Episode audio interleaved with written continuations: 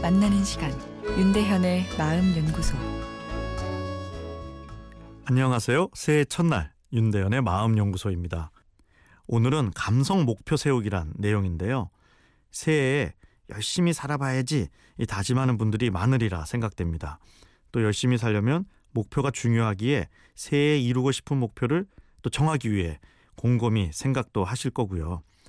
어, 올해 목표 세우기에 한 가지 제안을 드리자면 내 마음이 원하는 감성 목표도 함께 세우면 어떨까인데요.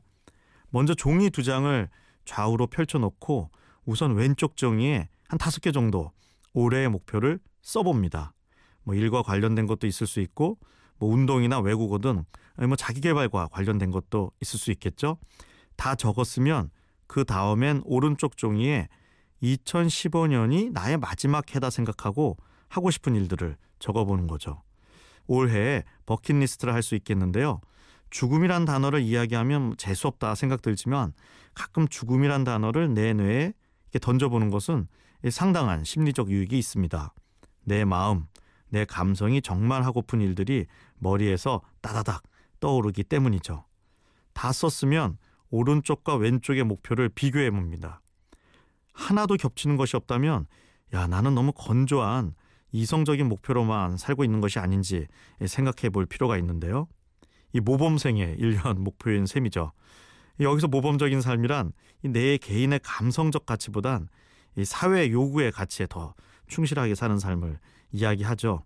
아, 물론 훌륭하고 소중한 가치의 삶입니다. 그러나 너무나 모범적으로만 살면 우리 감성이 질식하게 되죠.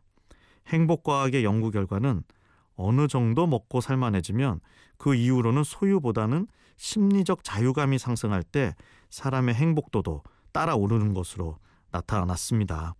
심리적 자유감은 내 개인적인 감성의 가치가 만족될 때 찾아오죠. 물론 버킷리스트에 적힌 일만 하며 살 수는 없지만 이 적어보는 것만으로도 이 내 감성이 위로를 받고요.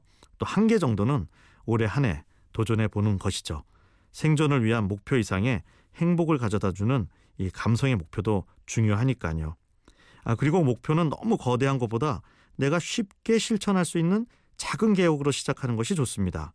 작은 성공이 큰 성공을 만드는 자신감을 가져다 주기 때문이죠.